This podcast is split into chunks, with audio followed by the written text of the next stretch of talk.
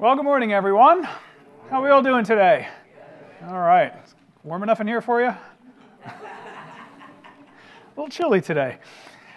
Uh, this week we're going to be back in Acts chapter 8, and we're going to be looking at verses 4 through 25 today, and we're calling this message Walls Come Tumbling Down. Uh, let's go to the Lord in prayer. Lord God, we thank you uh, for this beautiful Sunday. We thank you for a place to worship. We thank you for this body of people who come faithfully to worship you, Lord, but mostly we thank you for you, for your Son, for your grace. Uh, Lord, it's just amazing how we just sung about it the grace that, that saves our souls uh, because Jesus died on the cross for us, Lord. And now may your word uh, be spoken true and uh, may it be received. Bring the Holy Spirit to do the work, Lord, so that uh, we hear it, uh, understand it, and obey it, Lord. We thank you in Jesus' name. Amen. Well, you know, when World War II ended, uh, Germany, of course, was defeated, and uh, Germany was divided between uh, the Soviet Union, which took the eastern half of Germany, and the Allies occupied the western uh, part of Germany. And Berlin, even though it was in the eastern side of Germany, uh, they divided that city also, uh, so that the Soviets occupied the east side and the Allies occupied the west side.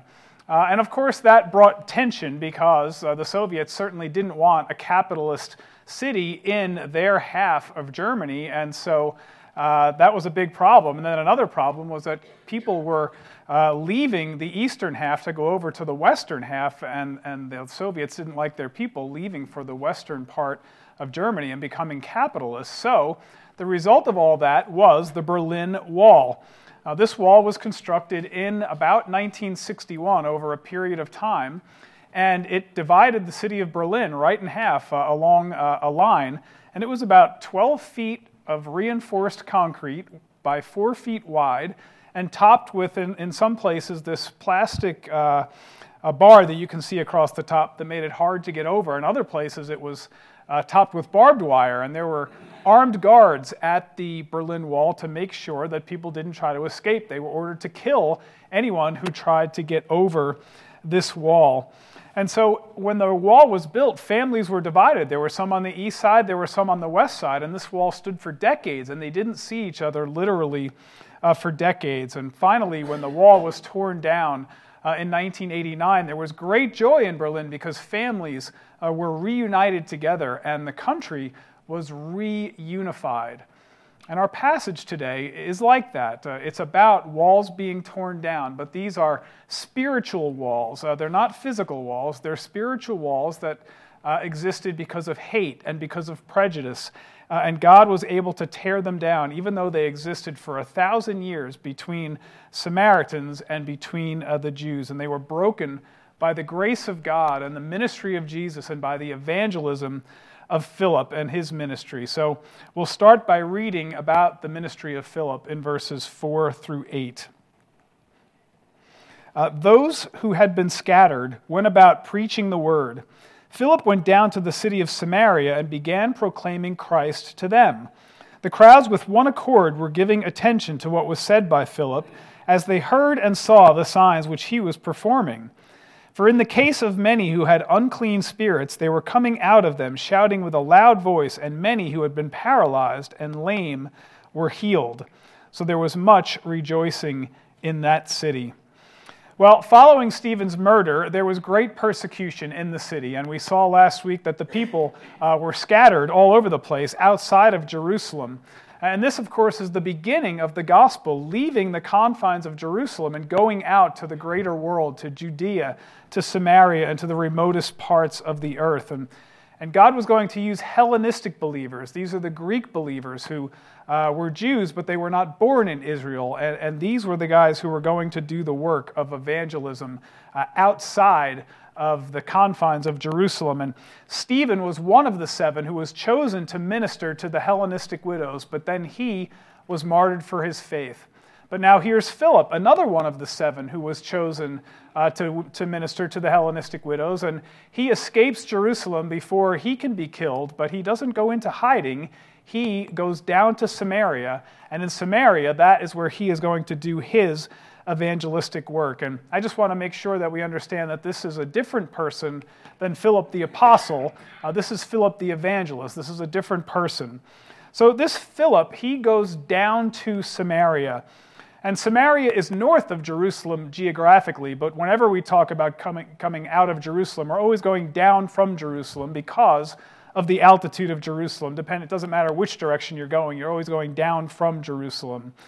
Uh, and so Samaritans were hated by Jews, and vice versa.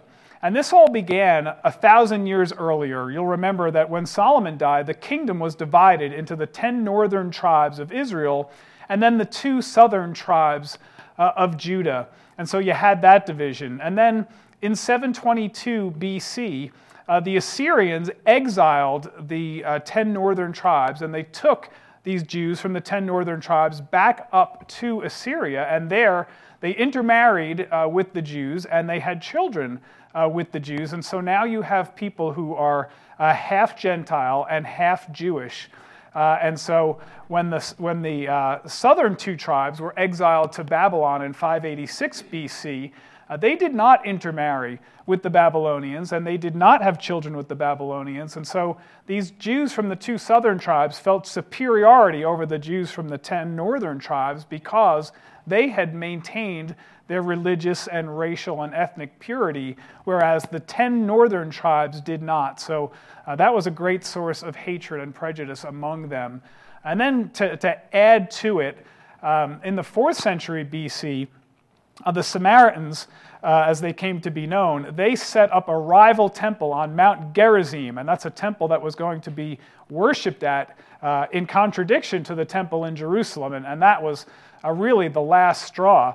Uh, for the Jews in Israel. And not only did they do that, but the, the Samaritans, they jettisoned the entire Old Testament except for the five books of Moses, the Pentateuch. So they're different now theologically, uh, ethnically, uh, religiously, uh, and from a purity standpoint. And so there's this great hatred that exists between these two. And, and in fact, the hatred was so great that if a Jew from Jerusalem was going to proceed up to Galilee, uh, geographically, the best way to do this is to walk directly through Samaria. You can see it on this map. Uh, you would walk from, from uh, Jerusalem down here and straight through Samaria up to Galilee, but uh, most Jews would not do that. Rather than walk through Samaria, they would go around Samaria, taking this coastal route, or they would cross the Jordan River and go up this way, just to avoid uh, going through Samaria. So great was the hatred. And, and so, one of the things that's so shocking about John chapter 4 is that Jesus, it says he had to go through Samaria. Well, he didn't have to go through Samaria. He had to go through because he had an appointment with a Samaritan, first of all, which was unthinkable and then a Samaritan woman uh, who had five husbands and was living with one who was not her husband. Uh, this was absolutely revolutionary because of how uh, the, the, the, Jews and the Samaritans hated each other. Uh, John himself, in fact, mentions the Jews have no dealings with Samaritans, and, and these are the reasons why. Because Samaritans uh, viewed or viewed as heretics and hybrids and half breeds, and, and so there's this great prejudice that's going on. But Jesus' work in Samaria set the stage for Philip's work. Uh, Jesus said to the apostles while he was still in Samaria, you'll remember, uh, he said, Look, the fields are white for harvest. Pray that the Lord will send workers out into his field. He said that while he was in Samaria, while looking over Samaria. And Philip is the answer to Jesus' prayer. Uh, as a Hellenistic believer, he didn't have the same walls that existed between Jews and Samaritans because uh, he's not a, a, a, native to Israel. Uh, in fact, he was probably more accepted by the Samaritans because he was an exile from, Jew, from Israel. That gives him something in common with them. Uh, and so uh, that's what we're doing as evangelists. We're always looking for points of contact with people who don't know the Lord. Uh, what do we have in common with these people? Uh, where do our worldviews overlap? These are points where we can begin conversations and then try to steer that conversation uh, towards the gospel. Well, like the apostles, when they were preaching the gospel, Philip's preaching was accompanied by miracles that authenticated his preaching too. And so he's healing them and he's casting out these demons and unclean spirits. And there was great joy in Samaria because people were being healed of all their sicknesses. Uh, and so Stephen's death in Jerusalem led to healing and it led to salvation in Samaria. And so we see that the blood of the martyrs is the seed of the church. Stephen's blood led to salvation outside of Samaria. Uh, but this is a tale of two wonder workers. Uh, Philip was doing miracles by the power of God, but there was another man named Simon uh, who was doing dazzling things in Samaria uh, with his magic arts, uh, but not by the power of God. So let's read about him in verses 9 through 13. Now there was a man named Simon who was formerly practicing magic in the city and astonishing the people of Samaria, claiming to be someone great. And they all, from smallest to greatest, were giving attention to him, saying, This man is what is called the great power of God. And they were giving him attention because he had for a long time astonished them with his magic arts. But when they believed Philip preaching the good news about the kingdom of God and the name of Jesus Christ, they were being baptized, men and women alike. Even Simon himself believed, and after being baptized, he continued on with Philip as he observed signs and great miracles taking place. He was constantly amazed. Well, Simon had become something of a rock star in Samaria, right? Because he's doing like these dazzling tricks and, and, and wonders uh, that the people are seeing, and he astonished the people. And he claimed to be someone great, and all from the smallest to the greatest were going out to him. Uh, and, and they had been calling him the great power of God. So his magic arts were perceived by these Samaritans as the great power of God. And uh, Simon had already been there for a long time, bewitching uh, these Samaritans with his sorcery. And so uh, Philip had a tall task ahead of him uh, as a stranger in a strange land to come in uh, and expose Simon's sorcery and to, and to show the true power of God, the miracles of God. And you have to think that Philip's miracles had to have been even greater than Simon's, or at least more beneficial to the people because they were following Philip and believing Philip and being baptized uh, by Philip. And so the miracles that he's doing gave him uh, the authority and the authenticity uh, to preach the good news about the kingdom of God, which of course refers to Jesus' coming when he's going to rule on the earth. And the name of Jesus Christ that they believed in refers to Jesus' position as Messiah, and so his messianic title. And so what you have here is uh, the, the, the Samaritans believing in Philip and leaving um, uh, leaving Simon. And then they all believed Philip, and then they be, were, were baptized uh, as a result, as evidence of their belief. And they believed first, and then they were baptized. And so, what I want us to understand here is that uh, baptism is not a condition of faith, uh, it's the evidence or an evidence of your faith. I want to be sure we understand that. Uh, even Simon was baptized, and then he continued to follow Philip. Well, I want to take a minute to, to compare uh, Simon and Philip, kind of lay them side by side, because that's just what Luke has done here. Uh, Luke, has, Luke uh, has, has juxtaposed Philip and Simon, and what he's saying is that uh, both performed miracles and wonders, but Philip's miracles were performed by divine power, while Simon's miracles were performed by demonic power. Simon pointed to himself and called himself someone great, Meanwhile, Philip pointed to another, to Jesus Christ. And Simon merely entertained people, but as a result of Philip's work, he was converting people and saving people and having them baptized, and, and they had faith in Jesus Christ. And uh, so we, we look at this character, Simon, and, and we ask the question well, was Simon actually saved?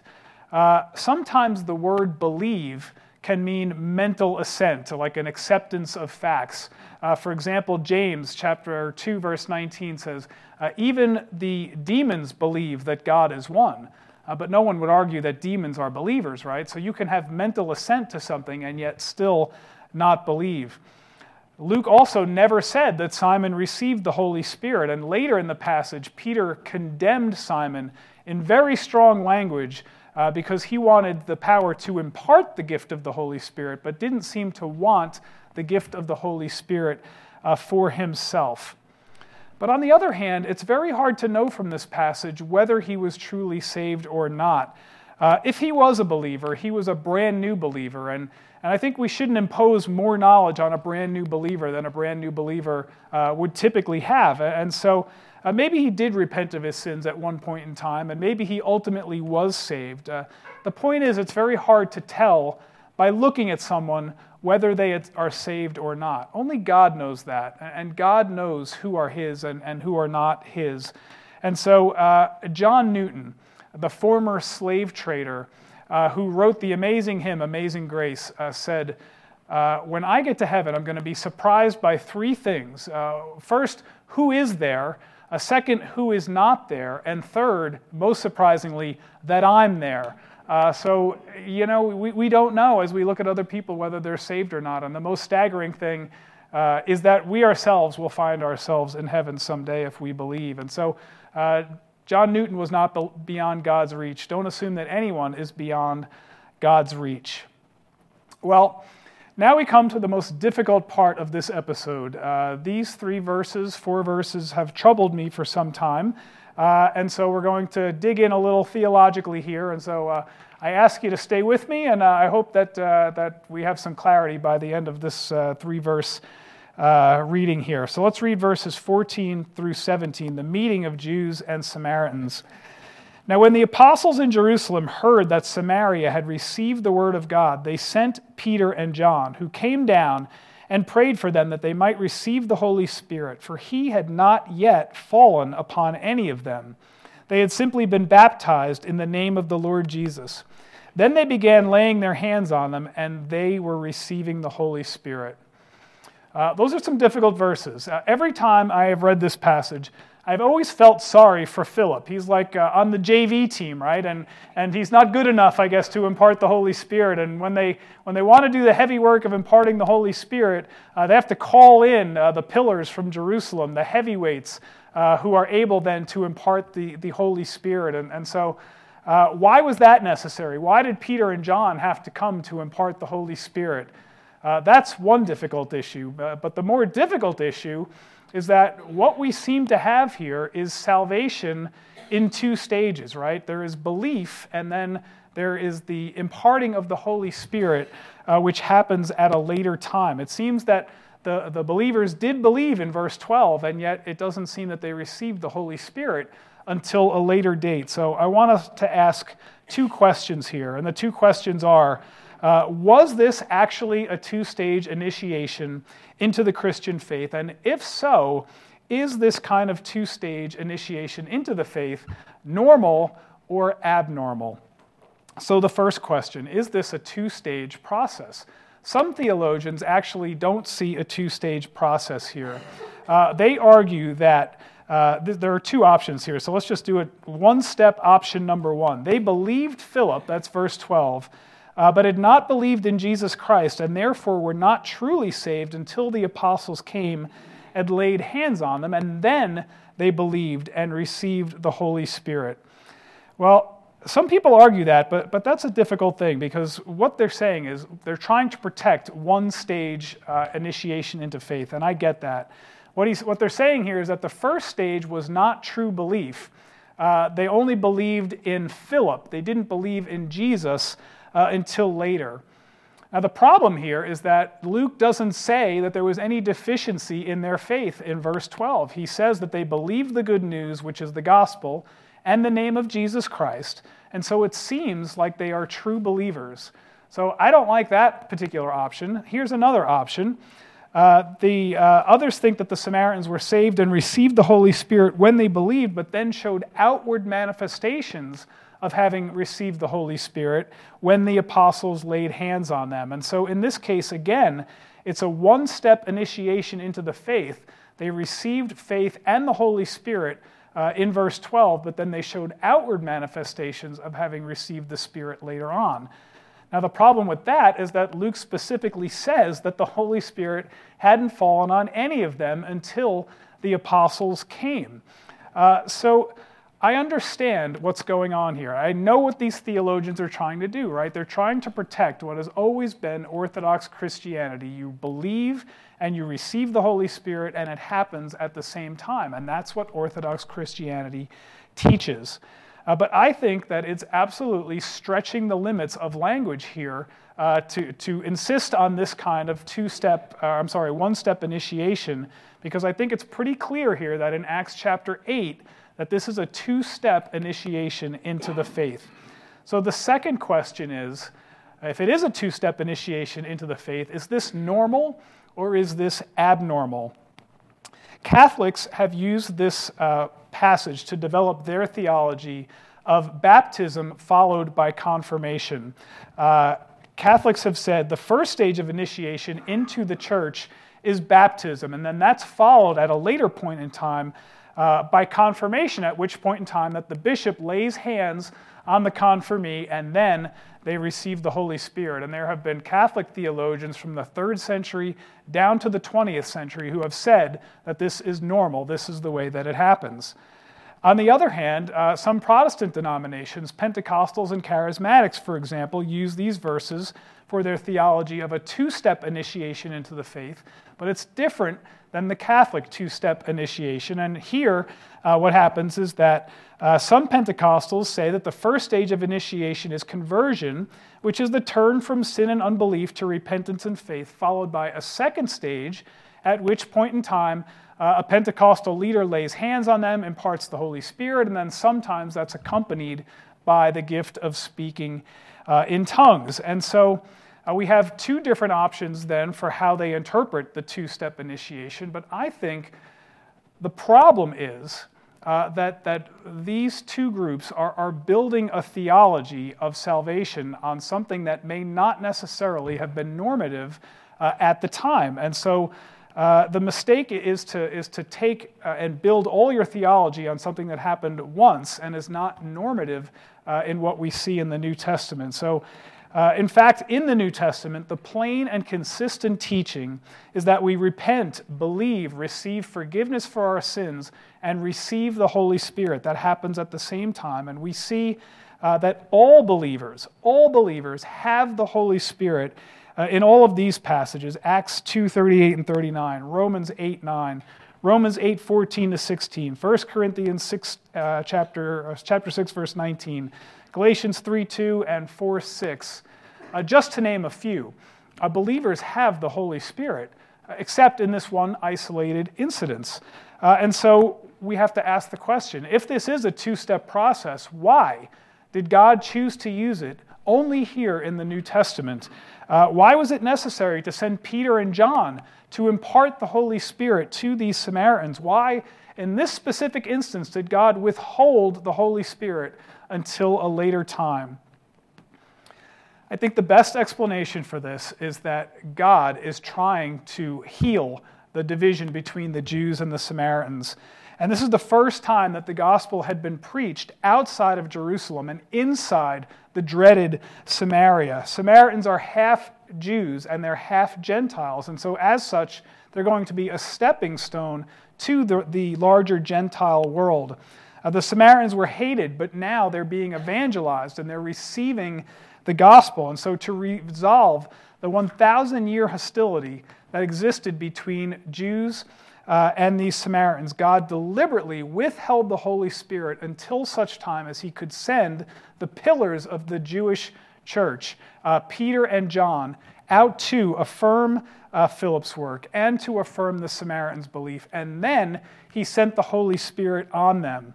And now all would know that there is one church under God. Jews and Samaritans and later Gentiles are all under one church, under God. And if God had not done it this way, I think there's the very real possibility that you would have the Samaritan church existing in Samaria and the Jerusalem church existing in uh, uh, Jerusalem, uh, kind of on railroad tracks, right, on a parallel course, existing together simultaneously, but never coming into contact with each other, never resolving their differences, never having forgiveness, never having fellowship. And that is not God's uh, method or means of how He wants His church to be. And so God did it in Samaria this way for this reason, but it's not the regular practice of God to do it that way. In fact, in just a couple chapters, in Acts chapter 10, we're going to see Cornelius and his whole household.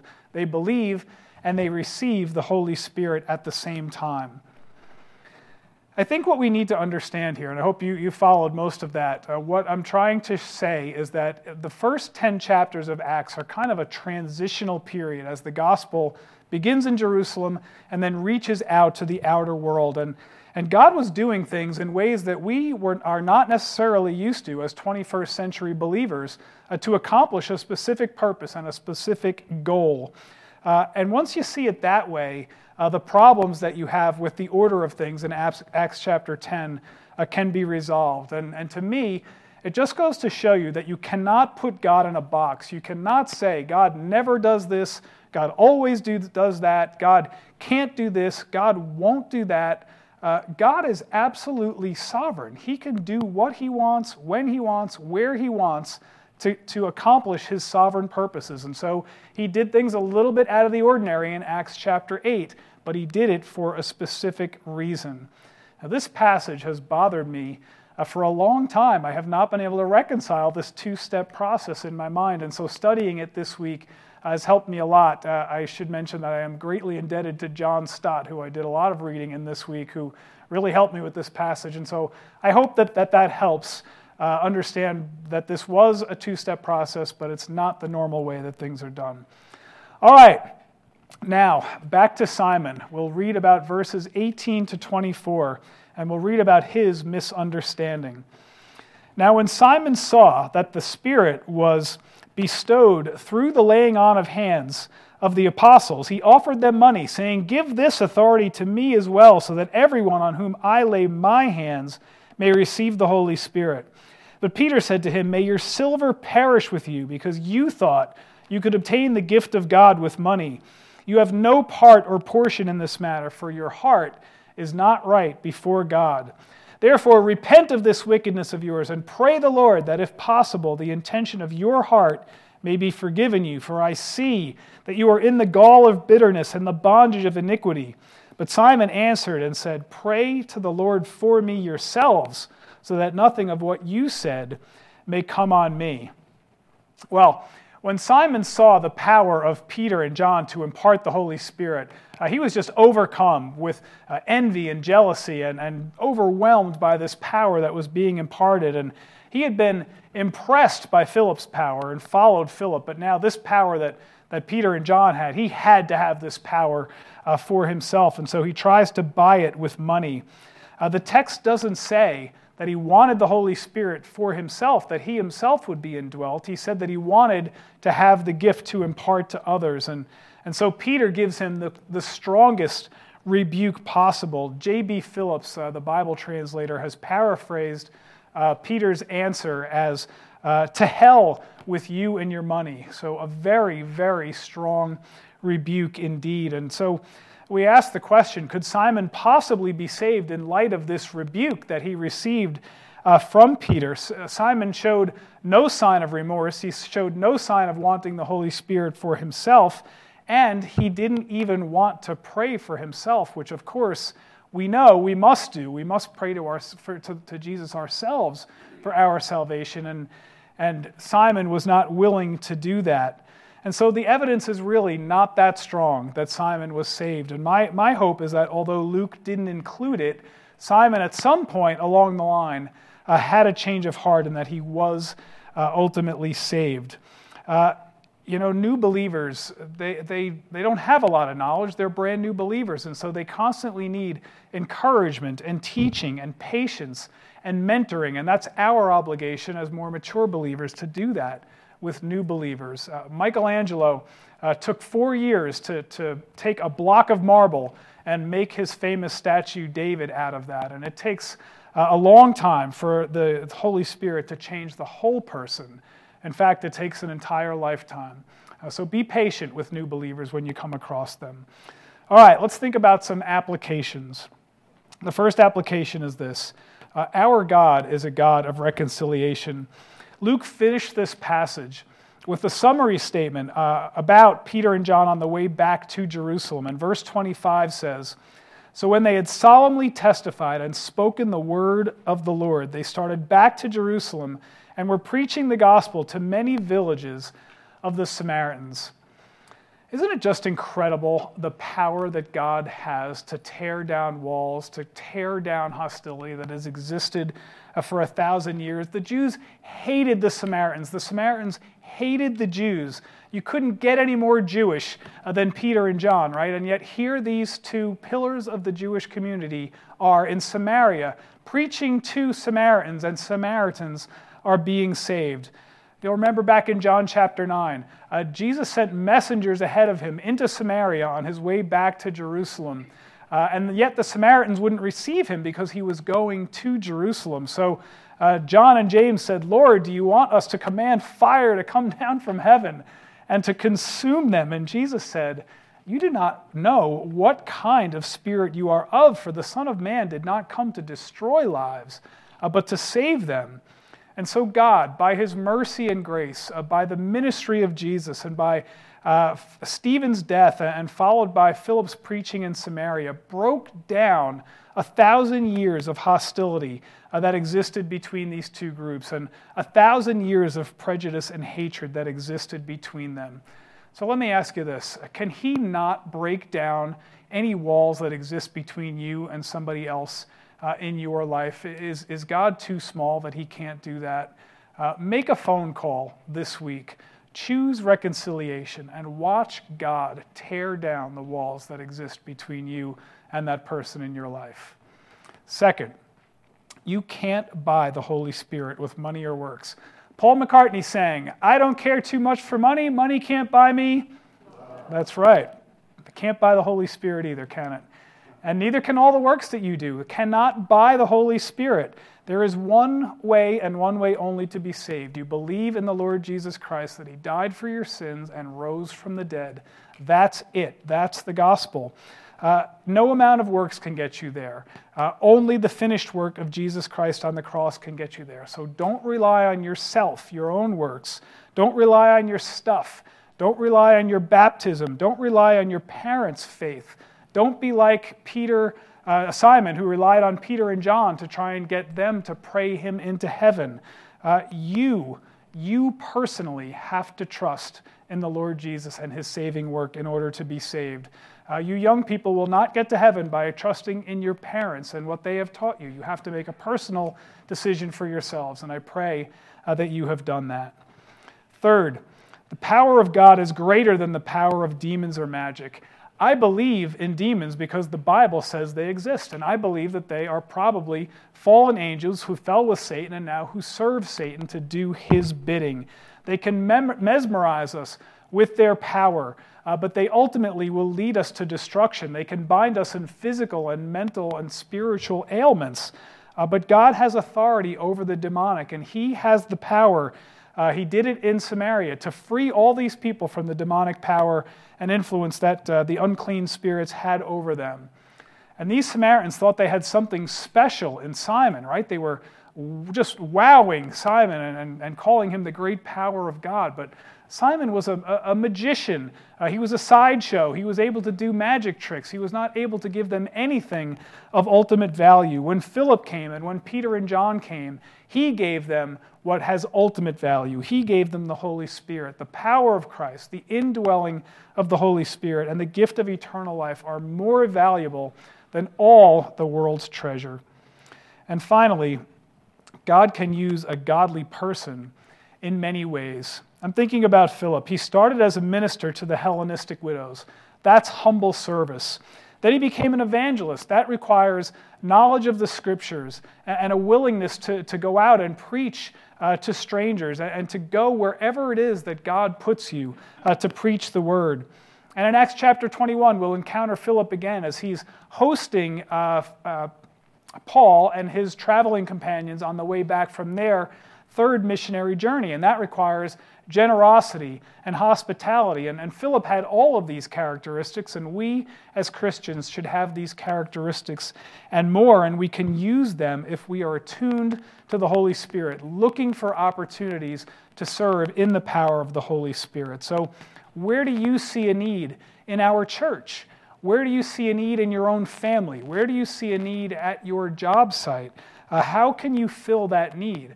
God can use a godly person who is willing to be used by God. And so I pray that we'll take that lesson out here out of here today. Let's go to the Lord in prayer.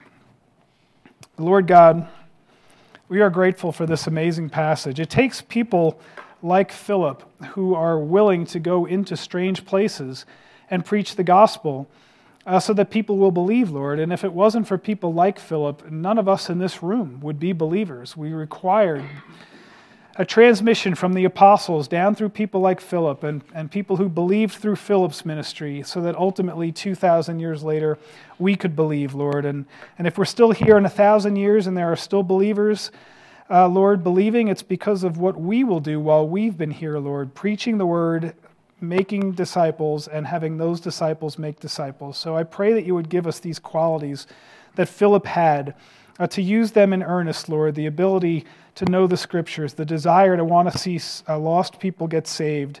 Uh, and Lord, the, uh, just the, the wisdom and the knowledge to know how to do that, Lord. We ask that your Holy Spirit would empower us to do these things like he did for Philip. And we pray these things in Jesus' name, Lord. Amen.